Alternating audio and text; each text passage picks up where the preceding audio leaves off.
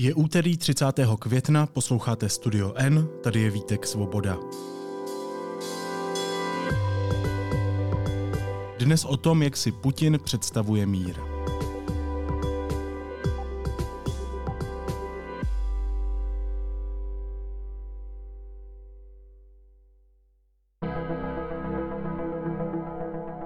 Moskva oznámila sedm požadavků pro nastolení míru na Ukrajině.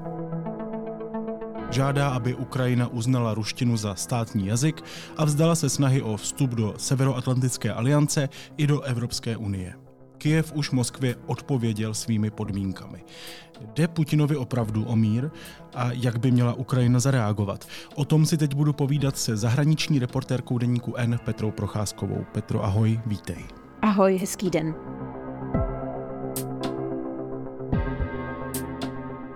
Pojďme si na úvod říct, co Putin chce od Ukrajiny, aby přestal útočit? Jakých těch sedm požadavků to je? Tak těch sedm požadavků eh, eh, je eh, seznam takových zvláštních, bych řekla, zvláštních formulací, o kterých nevíme úplně přesně, jestli je sformuloval sám prezident Putin, nebo jeho tým, nebo je to akce ministerstva zahraničí, samozřejmě posvěcená Kremlem. Každopádně jsou, bych řekla, až takové tragikomické. Ten jeden už se jmenoval, je tam mezi nimi uznání ruštiny jako státního, státního jazyka. To bych řekla, že je ještě jeden z takových nejnormálnějších požadavků na tom seznamu.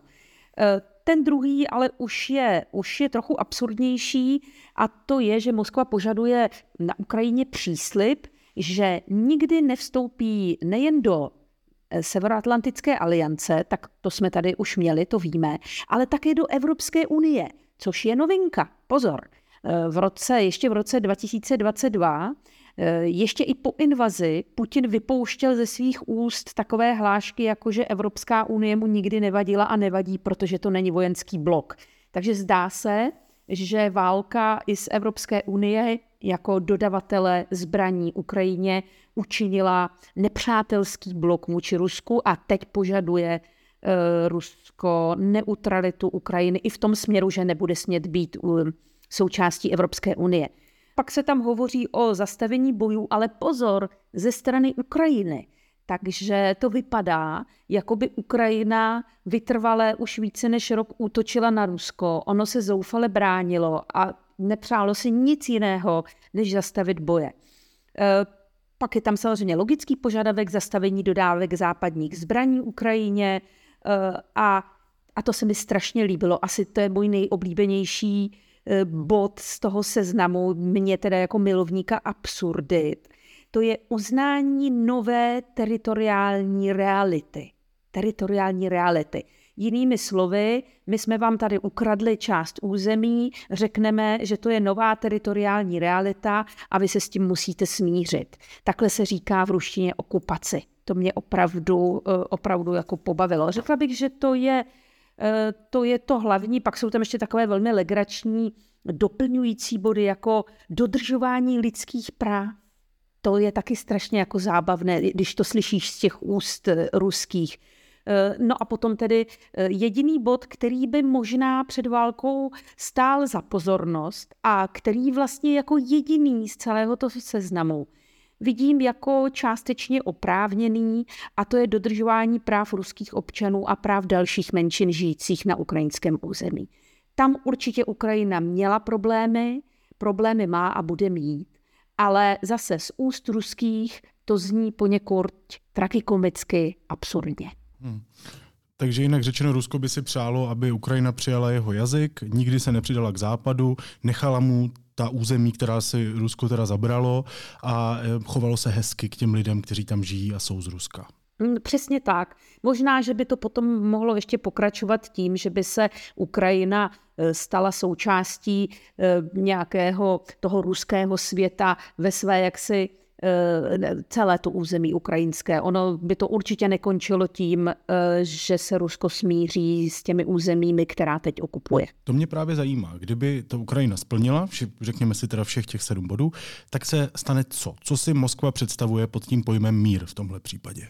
No tak pakliže tedy si úplně zahrajeme na, ně, na nějakou hypotetickou situaci, jo? protože eh, tohle Ukrajina podle mě nesplní nikdy. Eh, nikdy eh, to jsou úplně nesplnitelné požadavky, ale pokud bychom se tedy ocitli v nějakém hypotetickém světě, tak by to vlastně znamenalo, že by se Ukrajina ocitla v roli v jaké byla v době trvání Sovětského svazu, když měla status eh, svazové republiky. Jo? Ona taky měla jakési své hranice, eh, měla eh, svůj název, své hlavní město, ale byla součástí tedy toho, té velké sovětské rodiny a ten jaksi diktát z Moskvy eh, musela, musela respektovat. A to si myslím, že by, se, že by se stalo. Jak by to tedy formálně bylo zakotveno?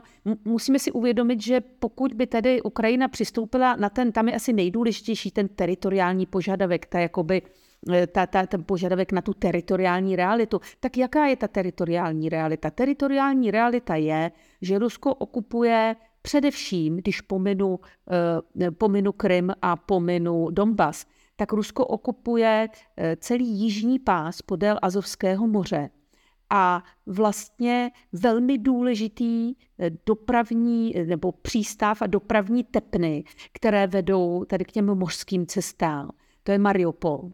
A ohrožuje Oděsu, což je další velký přístav. A velmi ohrožuje Mikolajev i Cherson, což jsou zase města u ústí Dněpru a vlastně velké, jsou tam velké loděnice a přístavy. Ukrajina je země, která je závislá na vývozu svých surovin a především tedy zemědělských produktů a obilí. A pakliže ji takto budeš blokovat většinu jejich dopravních cest, tak ji máš v hrsti. Máš ji v hrsti, můžeš ji kdykoliv uh, ty cesty zavřít. Zkrátka to není, uh, není cesta jako ani k ekonomické, ale ani k politické stabilitě a samostatnosti. Takže pokud by Rusové trvali na tom, že si ponechají i tu jižní část, okupovanou část Chersonské oblasti a Záporožské oblasti, pak by Ukrajina byla státem zcela bazalským a jaksi teritoriálním nesmyslem takhle žádný stát nemůže fungovat. Předpokládám, že ta podmínka s tím územím bude právě ten kámen úrazu, kvůli kterému Zelenský a jeho země nikdy nemůžou kývnout na něco takového.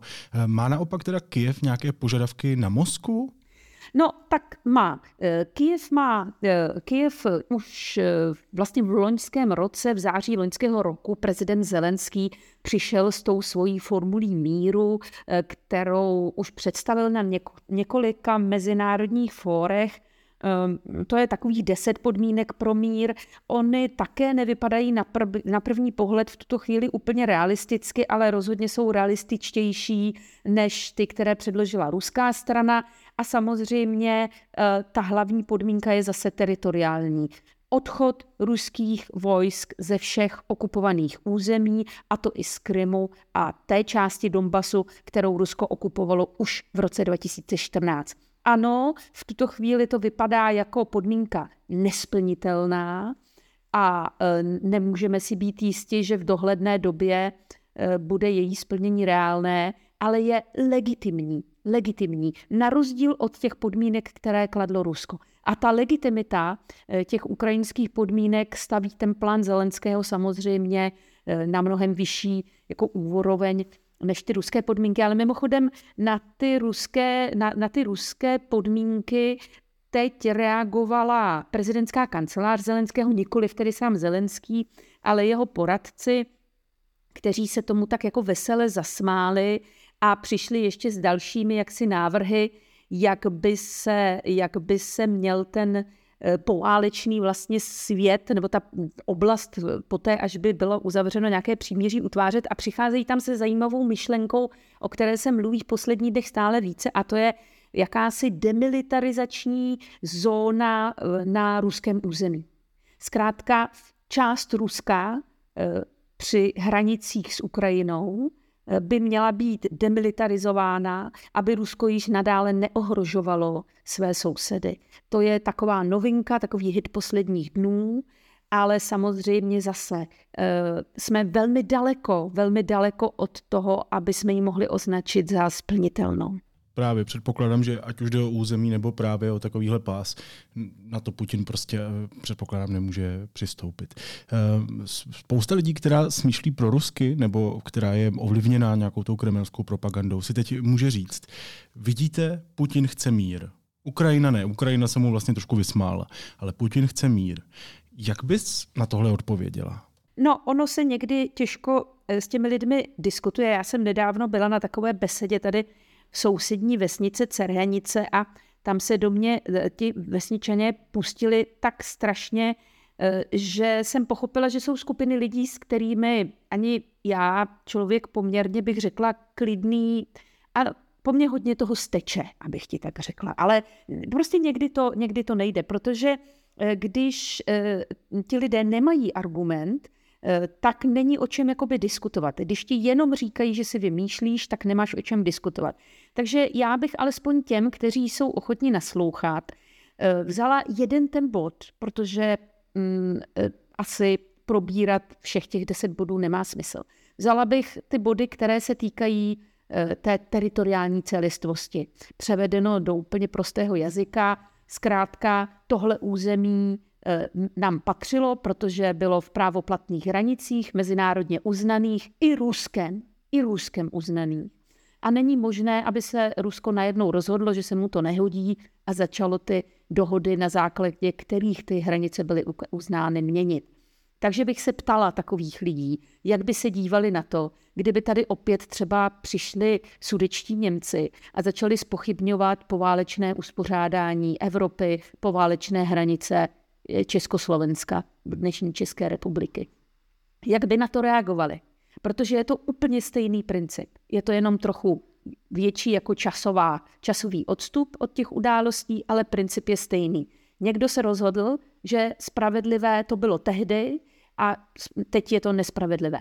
Ono, víš, je tady jedna důležitá věc. Když se budeme jako hnízdit, eh, hnípat v té historii, Eh, tak tam najdeme strašnou spoustu nespravedlností i teritoriálního charakteru. A vlastně je možné, že někdo má i oprávněný pocit, že Krym zkrátka neměl připadnout Ukrajině. Takový názor je určitě legitimní. Ale jakmile se jednou v Evropě, v zemi, jak si na území, kde máš tolik států, tolik národností, tolik komplikovaně vytvořených hranic, Eh, jakmile začneš spochybňovat to, na čem se jednou ty státy dohodly, tak je to cesta do pekel. Prostě nemůžeš napravovat staré, prastaré křivdy novými křivdami, válkami a nespravedlnostmi. Jednou tady ty hranice máme, Ukrajina byla uznána v těchto hranicích a Rusko to musí respektovat. A za to, že to nerespektuje, musí být potrestáno.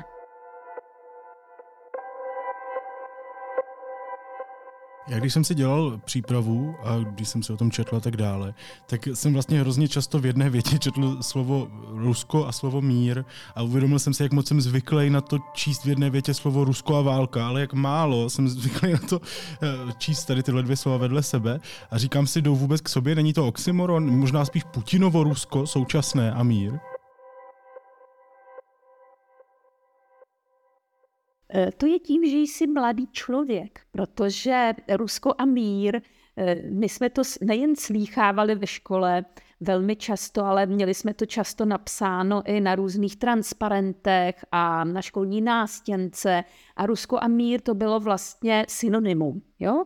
Eh, a mm, jde o to, mm, jak vlastně nám to ta propaganda předkládala. A pro mě opravdu dlouho eh, bylo zvláštní zvyknout si na to, že Rusko je agresor, protože eh, skoro celý můj život až do dospělosti eh, jsem byla vedena k tomu, že Rusko je oběť a, a, a vlastně nejen oběť, ale i země, která se obětovává kvůli druhým, aby je ochránila, zachránila a osvobodila najednou je to všechno jinak a máš pravdu, Rusko se v posledních 30 letech projevuje velmi agresivně a vlastně, když se podíváme ještě i do té starší minulosti, tak vidíme, že se agresivně projevovalo vždy. Je to jakási, jakási zřejmě vrozená vlastnost tohoto velkého rozpínavého státu,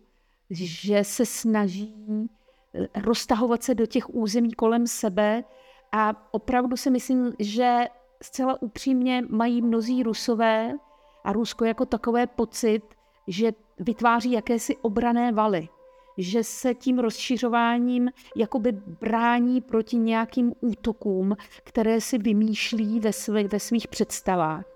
A zkrátka nepochopilo, že ta doba velmi pokročila a že jestli Rusku něco hrozí, tak je to ekonomická invaze především jeho jižních sousedů, a to nemyslím jenom Čínu, ale vlastně možná za chvíli už i Kazachstán, Turecko, Azerbajdžán, eh, a že to rozpínání fyzické s pomocí tanků a naopak oslabování své ekonomické síly je cesta do pekel. Takže eh, ano, Rusko a mír je protimluv a byl to protimluv asi vždycky, jenom my jsme to dlouho, dlouho neviděli.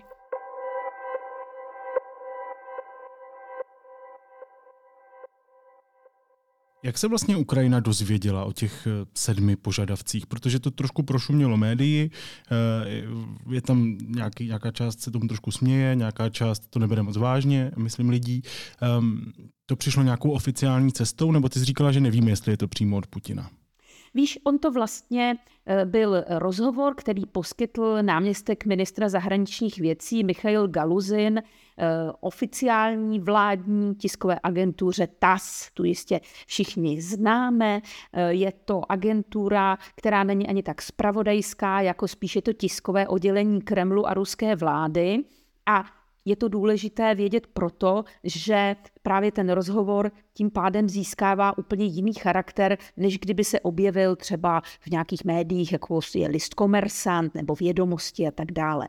Zcela určitě Michail Galuzin není autor těch sedmi bodů, zcela určitě to autorství bude mířit mnohem výš a zcela určitě to také je spíš takový test, taková zkouška, napůl provokace, napůl zkouška a částečně asi i e, e, hozená jaksi do toho mediálního prostoru e, s cílem právě ukázat to, o čem ty jsi mluvil. Ukázat, že Rusko je přece za mír. E, jsou ty požadavky, to už jsme si řekli, úplně nesmyslné a nesplnitelné ale eh, velmi často lidé čtou jenom titulky, nikoho asi nebude bavit eh, babrace v těch sedmi bodech a nějak to studovat, tak takových lidí je málo. Já jsem s tím strávila několik hodin a taky mě to úplně moc nebavilo. Nicméně mm, zkrátka bude to vypadat, že Rusko tady předložilo nějaký mírový plán. Ale opravdu to oficiální cestou, jako diplomatickou, mezi Moskou a Kijevem nešlo. Eh, diplomatické vztahy jsou ostatně teď víceméně přerušeny a pokud by nějaký takovýhle mírový plán vznikl a měl být oficiální a měla to být, eh, měla to být pozice Kremlu, protože Kreml je v Rusku tím, kdo určuje veškerou zahraniční politiku, pak by to zřejmě do Kyjeva muselo putovat přes nějaké prostředníky eh, a nikoliv přes tiskovou agenturu TAS a ještě z úst Michaila Galuzina, který rozhodně není pro ukrajinské vedení jaksi důstojným partnerem. Představme si tu hypotetickou situaci, že tedy Ukrajina na těch sedm požadavků přistoupí. Jo? Ty už zmínila to, že pokud jde o území, tak přijde o velkou část svého území a pravděpodobně bude odstřižena od dopravních uzlů, bude odstřižena od nějakých svých jako ekonomické samostatnosti. Um, co by se stalo dál? Vlastně představme si, že si opravdu přestane útočit a, a zastaví se dodávky zbraní. To, tam jako je taková představa, že jako ta Ukrajina teďka bude věřit Rusku, že tím pádem bude klid? Nebo co, co, to má, co, co by se stalo? No je to trošku UFO, že eh, stalo by se to, že by se Ukrajina eh, vlastně přiblížila ve své pozici Bělorusku, které má také formálně status eh, samostatného státu, ale vidíme, zvláště v těch, v těch posledních měsících, že je to úplně prostě vazalský stát, který je naprosto závislý na tom, co se rozhodne v Moskvě.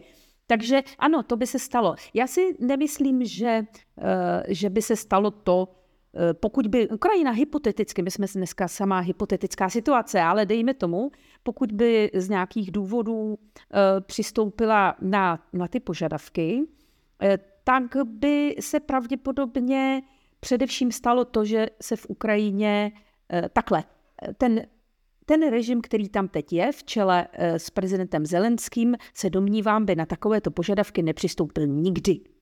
Pokud by došlo na Ukrajině ke změně režimu, jak si to ostatně Rusové plánovali eh, v těch prvních fázích eh, po invazi, kdy se snažili dojet na tancích do Kijeva a tam zcela jistě svrhnout to stávající vedení a dosadit své, no tak pak eh, by tady možná byli lidé, kteří by byli ochotni s Ruskem komunikovat na takovém tom, v takovém tom sovětském stylu. Jo? Jezdit tam 9. května na přehlídky, dělat stafáž Putinovi, eh, hospodářsky, ekonomicky se opět obrátit na východ, eh, ideologicky se obrátit na východ. A možná, že eh, Rusko v rámci té vize obnovy jakéhosi sovětského svazu opravdu jaksi ne, nemá ambice pohybovat se ještě dál za jeho původní hranice, to znamená na Slovensko a do Polska, jak se, jak se někteří experti obávají.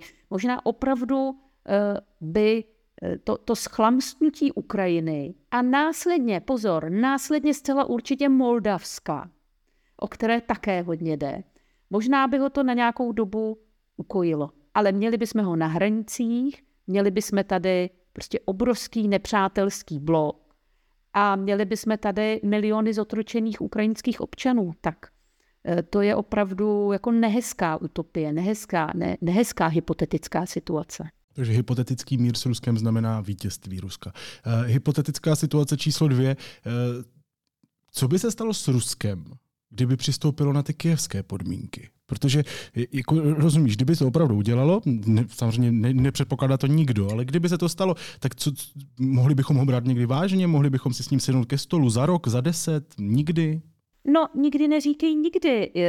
Víš, ono eh, by strašně moc záleželo na tom, jaký režim by eh, v Rusku byl nastolen. Eh, já si ani nemyslím, že je tam šance, anebo že bychom měli eh, si klást jako za podmínku dokonce, že v Rusku bude nastolen demokratický režim eh, toho západního typu, eh, parlamentní, nebo třeba i se silným prezidentem, ale zkrátka režim, který my pokládáme za demokratický, založený na těch hodnotách, které my vyznáváme, já se to nemyslím, že to je nutné k tomu, abychom byli schopni si s, Ruskou, s Ruskem sednout na, za jeden stůl. Já si to nemyslím taky jaksi proto, že se obávám, že to, by, eh, to bychom opravdu museli čekat strašně dlouho a možná, že bychom se nedočkali nikdy. Eh, jde o to, aby eh, vnitřní změny v Rusku se musí odehrát proto, že na tyto podmínky, které si klade Ukrajina, nebo na ten plán Zelenského, který je mnohem mírnější ovšem než ten plán e, ruský a mnohem splnitelnější, vlastně bych řekla, tak Putin a jeho svita nepřistoupí. E, to znamená, že to musí být někdo jiný. Takže pokud si představujeme hypotetickou situaci, tak především si musíme představit, že v Rusku dojde ke změně režimu. Ale nepředstavujme si, že tam usedne v Kremlu do křesla eh, nějaký Václav Havel, nebo eh, třeba i někdo jaksi méně humanisticky založený, prostě někdo, kdo vyhlásí třeba demokratické volby. Ne, ne, ne, to se pravděpodobně ještě dlouho nestane, usedne tam jiný diktátor, ale mně by stačilo, aby ten diktátor byl osvícen.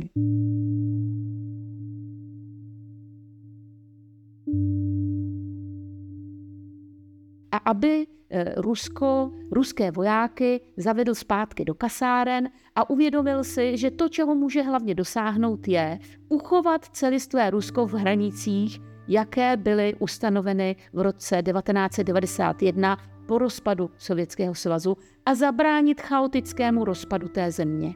Jo? To, to myslím, že by měla být ta hlavní ambice a vlastně jediná ambice, příštího ruského vedení, protože na nic víc to příští ruské vedení nebude mít sílu a bude rádo, pokud se mu podaří tu zemi e, udržet mimo e, nějaký občanský konflikt a pokud se mu podaří navázat zpátky nějaké korektní, neříkám přátelské, ale korektní vztahy se Západem. To víc bych asi nečekala. Ale zase máme do toho dost daleko, protože v této situaci, jaká v Moskvě je, eh, na žádné mírové podmínky, které vytýčil pan prezident Zelenský, tam nikdo přistupovat nebude.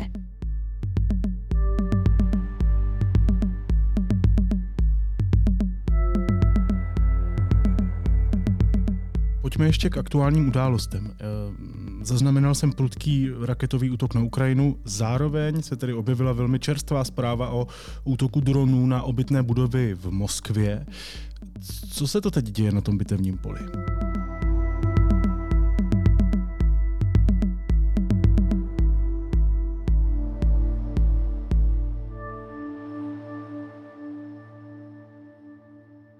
Je to hodně zajímavé, jednak tedy eh, zesílili eh, útoky s pomocí dronů a raket na eh, nejen na Ukrajinu, ale především na Kyjev, jako na hlavní město. Ten dnešní noční byl 17. jenom za květen. Je to opravdu hodně. Jsou to útoky masivní, eh, prováděné podle takové trošku jako novější taktiky. Buď nejdřív letí drony a pak v zápětí rakety, nebo jsou to kombinované útoky z mnoha směrů, eh, kde jsou používány jak křídlaté, tak balistické rakety mm, a právě doplněny drony, což má jednoznačně jasný cíl a to jakoby zmást eh, eh, protivzdušnou obranu a učinit zásah těch raket a dronů obtížnější. Rusové si uvědomují, že obrana Kijeva se poté, co tam byly tedy umístěny americké systémy Patriot, výrazně zlepšila. A ty výsledky, kterých Ukrajinci dosahují v počtu sestřelených útočných aparátů, bych tak řekla, jsou opravdu, opravdu z hlediska Ukrajiny vynikající. Takže e, Rusko sází na tu masivnost zkrátka toho útoku. Pošleš toho hodně a něco třeba proletí. Nebo ti to rozbíjí, ale i ty úlomky raket často způsobují e, poměrně nepříjemné škody. Takže to pokračuje. No a Ukrajina mezi tím Eh, si také střihla jeden, eh, jeden eh, letecký útok na Moskvu, a to zatím blíže nespecifikovaným počtem dronů, protože i když ta ruská oficiální místa hovoří o osmi dronech, tak z počtu těch zasažených, nebo možná, že to nebyly zasažené cíle, že to zase byly spadlé drony, sestřelené drony, možná některé drony zasáhly svůj cíl, tak je mnohem víc než osm. A to jsou svědectví lidí, Rusů, kteří natočili opět ty, ty události, které se odehrávaly kolem nich na své mobilní telefony, takže to bych moc nespochybňovala.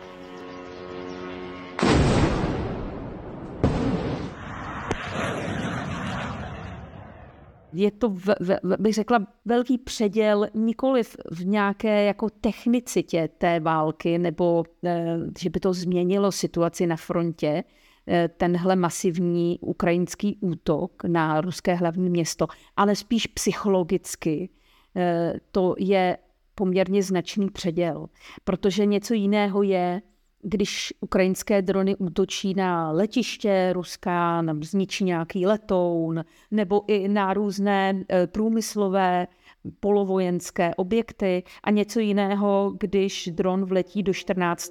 patra paneláku na Leninském prospektu. Mimochodem, bydlela jsem kousek od tamtud. Я летит, сука. Посмотри, блядь. Посмотри. Посмотри, брат. Ты видишь?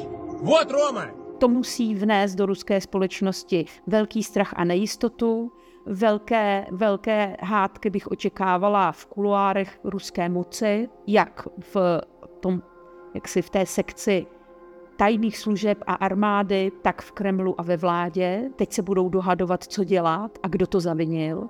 A v neposlední řadě jde o to, jak je možné, že Moskva neleží u hranic pár kilometrů.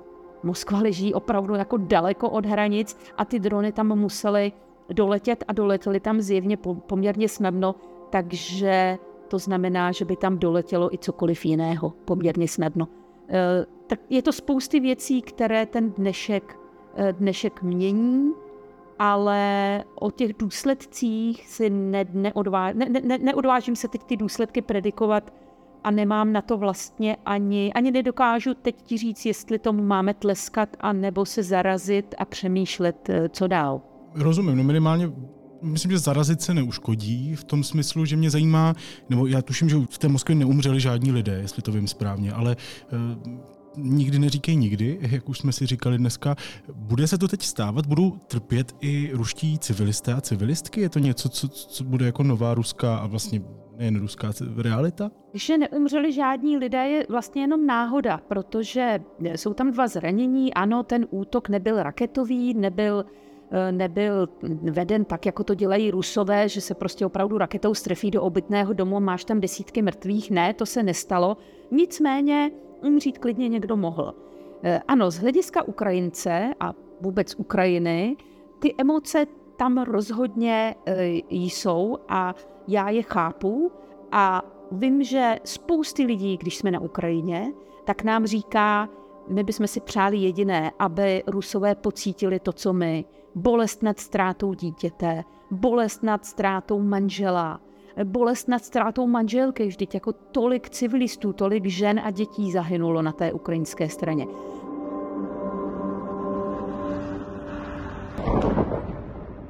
Блять, вот это я заснял, а? Ну уже, сука, возле нашего дома прямо. Бля ty emoce uh, musíme chápat a vnímat, zároveň jim ale ne, nesmíme úplně podlehnout a tleskat uh, smrti jakéhokoliv civilisty uh, prostě není, není dobré a musíme vědět ten cíl.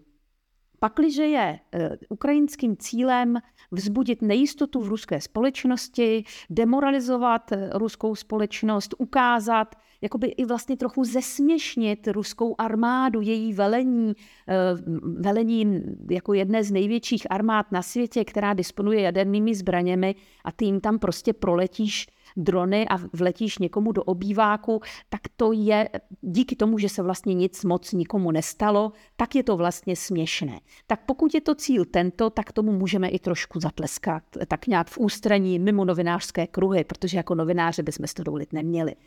Eh, pokud je to ale eh, jakási taktika eh, zub za zub, oko za oko, to znamená, když oni eh, vraždí naše civilisti, tak my budeme vraždit je, jejich, pak se zarazit musíme, protože já si přesně tuhle situaci pamatuju eh, v druhé fázi čečenské války, kdy ono to bylo v mnohem podobné v tom, že čečenští rebelové nám vysvětlovali, že už nemají sílu na to vyhnat Rusy jaksi konvenčním způsobem. A proto musí zaútočit v jejich týlu, že to je jediná možnost. No tak na to by se ještě dalo z vojenského hlediska kývnout. Ale oni začali používat metody vlastně teroristického charakteru. To vůbec nechci ale říct, že to je to samé, co se dnes stalo v Moskvě. Čečenci na to šli tímto způsobem, protože byli strašně malinkatí a neměli jiné možnosti. Neměli žádné drony, neměli žádné zbraně, kterými by jaksi přestřelili tu frontu a zasáhli ruský týl. Takže co dělali? Pokládali bomby v ruském metru, eh, snažili se, a někdy se jim to povedlo, instalovat bomby do letadel, která vybuchla a nakonec to skončilo útokem na školu, základní školu a smrtí mnoha dětí. Eh, já to opravdu nechci, aby to vypadalo, že eh, tady jako něco předjímám. Jenom chci říct, že mm, se to zkrátka ve válkách tohle může stát. A nezdá se mi zatím, že by Ukrajinci šli tímto, eh, tímto směrem. Vůbec ne. Ta ukrajinská uh, strana válčí, řekla bych, až noblesně v mnohých ohledech. Dokonce se výrazně zlepšilo i chování Ukrajinců k válečným zajatcům. Ale že se občas i Ukrajinci strefí do civilního objektu, zatím tedy na Dombase, na tom okupovaném Dombase, to je pravda, k válce to patří. Ale neměli by se civilisté stát jako záměrným cílem. Jo? To znamená, že si řekneš, aha, tak oni mě, tak já si vyberu tamhle ten dům, tam žije hodně civilistů, pěkně se mi bude do něj strefovat a šoupneš to do něj. To by se prostě dít nemělo. Ve mně se bije, ale to je celkem asi očividné, ale bije. Samozřejmě tahle přirozená reakce, kdy jako odmítám smrt jakéhokoliv civilisty nebo ohrožení jakéhokoliv civilisty nebo civilistky. Zároveň se mi z pozice Čecha, co sedí v bezpečí v Praze, eh, divně říká Ukrajincům, já vím, že vám to dělají, ale to vy dělat nemůžete. A zároveň si říkám, jestli, jestli třeba nemůže přijít i o naši podporu, pokud, eh, pokud eh, bude dál střílet a útočit na Rusko. Jo? Jestli, jestli Západ třeba nepřestane dodávat zbraně.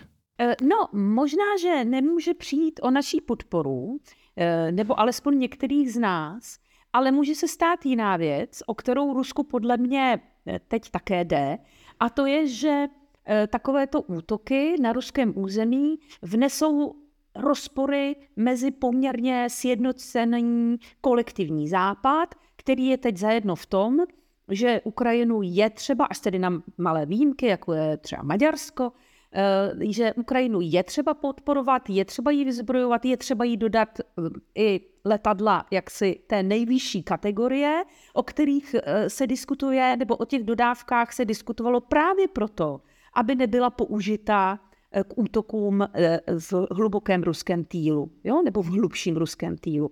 Tak ano, může se stát, že se objeví státy, které začnou spochybňovat dodávky třeba některých druhů zbraní Ukrajině, protože eh, začnou argumentovat právě tím, že není možné, aby západní zbraně zabíjely ruské civilisty. A to, to může být eh, problém. Ale jak říkám, pro mě ten útok těch dronů na Moskvu a i to, že se Kijev k němu oficiálně nepřihlásil, eh, můžeme si myslet, co chceme, ale oficiálně Kijev k žádnému útoku na ruském území jak si se nepřihlásil a oficiálně vede válku pouze na svém území. Takže to je další velmi důležitá věc. E, a všechny ty různé e, diverze a podobně, to nevíme, kdo je páchá v Rusku. Nevíme, mohou to být ruští partizáni, může to být dokoliv. E, ale musí si Ukrajina dát pozor, aby nepřekročila tu určitou pomyslnou čáru, o které se, ano, jak to říkáš, strašně špatně se o tom mluví, protože když vidíš tu bolest, kterou Ukrajinci zažívají, tak to chápeš. Chápeš, že přejí smrt někomu jinému. Je to úplně lidsky pochopitelné. Ale od toho právě jsme tu my, aby jsme, aby jsme tu nenávist eh, my, my, my nepocitovali. My ji nesmíme v sobě jaksi zhmotňovat a, a, a nabádat k tomu, aby se tak, jak se chovají Rusové na Ukrajině, aby se takto chovali Ukrajinci v Rusku. To prostě není možné. Máme luxus toho odstupu a měli bychom ho asi využívat. Máme luxus odstupu, zaplať pambu za něj.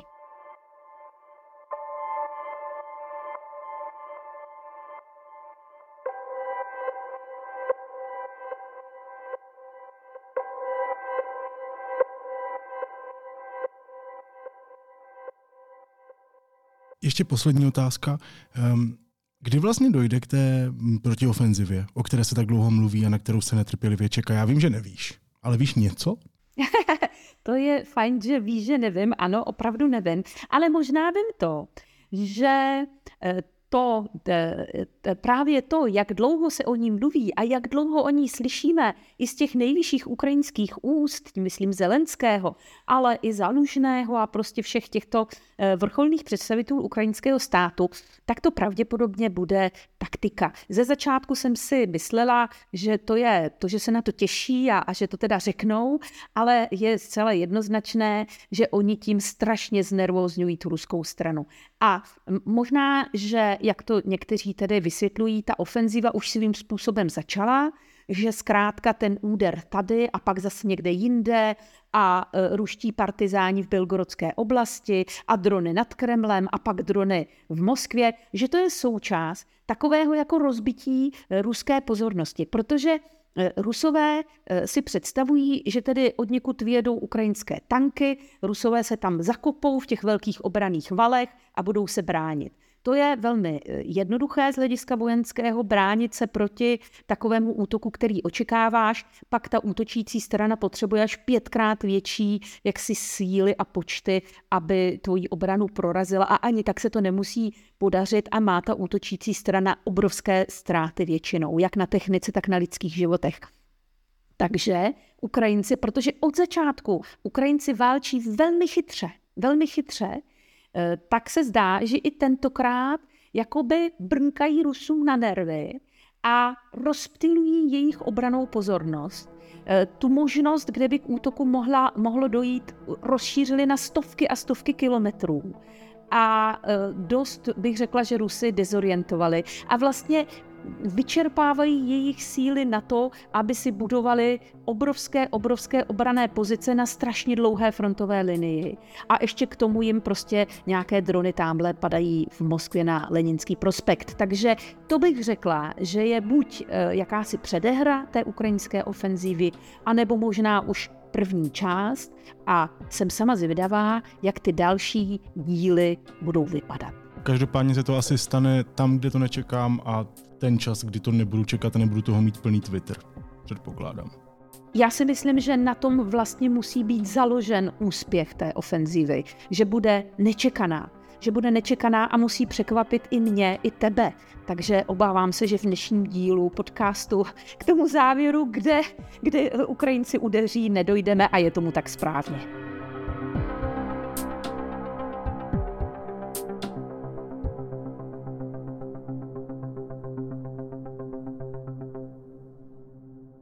Ve studiu N jsem si povídal s reportérkou deníku N Petrou Procházkovou. Petro, moc ti děkuju, měj se hezky, ahoj.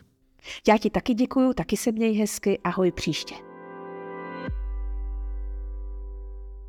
Následuje krátká reklamní pauza. Za chvíli jsme zpátky. Když světlo a zvuk, kostým, scéna. Pražské kvadrinále scénografie a divadelního prostoru 8. až 18. června v Holešovické tržnici pq.cz. A teď už jsou na řadě zprávy, které by vás dneska neměly minout. Podle ruského ministerstva obrany byly všechny drony, které zautočily na Moskvu, sestřeleny. Oficiálně Rusko hovoří o teroristickém útoku kijevského režimu. V Kijevě s nadsázkou přisoudili akci umělé inteligenci, která odmítla útočit jen na Ukrajinu a rozhodla se část dronů vrátit domů. Rusko se bude podle šéfa BIS Michala Koudelky snažit působit na české politiky, aby neschválili obranou dohodu s USA. Jako velké riziko zmínil i odposlouchávání telefonů, útoky na vládní počítače či využití umělé inteligence k dezinformacím. Severní Korea potvrdila, že v červnu vypustí vojenský špionážní satelit. Pyongyang tvrdí, že je potřeba sledovat Spojené státy. Podle expertů družice umožní KLDR v případě války přesnější zasažení cílů. Už ve středu senátoři rozhodnou o tom, koho pošlou na ústavní soud. Podle zjištění deníku N není aktuálně vyloučený scénář, že i přes nesouhlas ústavně právního výboru projde Josef Baxa. Daniela Zemanová by na plénu mohla narazit. A případů svrabu v Česku lékaři letos evidují nejvíc za 20 let. Už loni počet výrazně vzrostl. Letos je případů v meziročním srovnání dvojnásobek.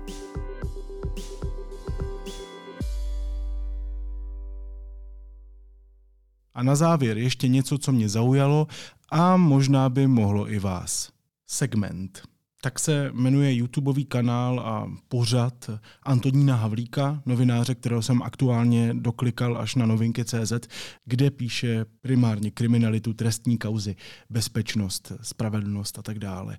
Na svém YouTubeovém kanále, který jak jsem říkal, se jmenuje Segment, ale přináší každý týden video z trošku jiné oblasti, eh, respektive z mnoha oblastí. Jak vzniká iPhone, než se vám dostane do kapsy? Proč je TikTok čínská špionážní operace? Proč se nám ve spánku dějí děsivé věci? Influencerská propaganda z zemí, kde je diktatura. Jak na nás působí nostalgie?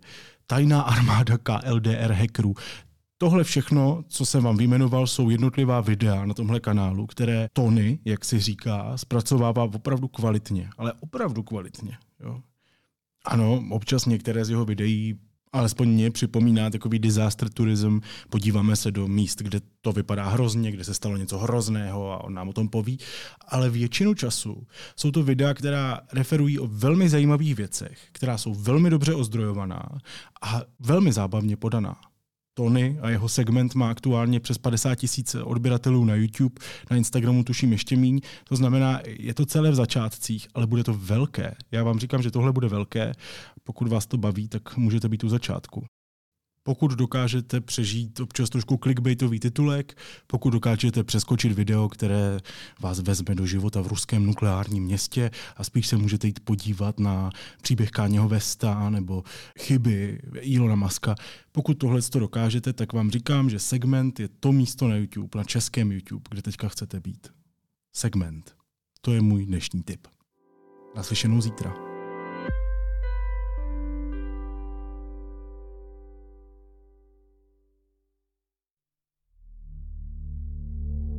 Naštěstí se vydáváme stejným směrem. Stejným směrem.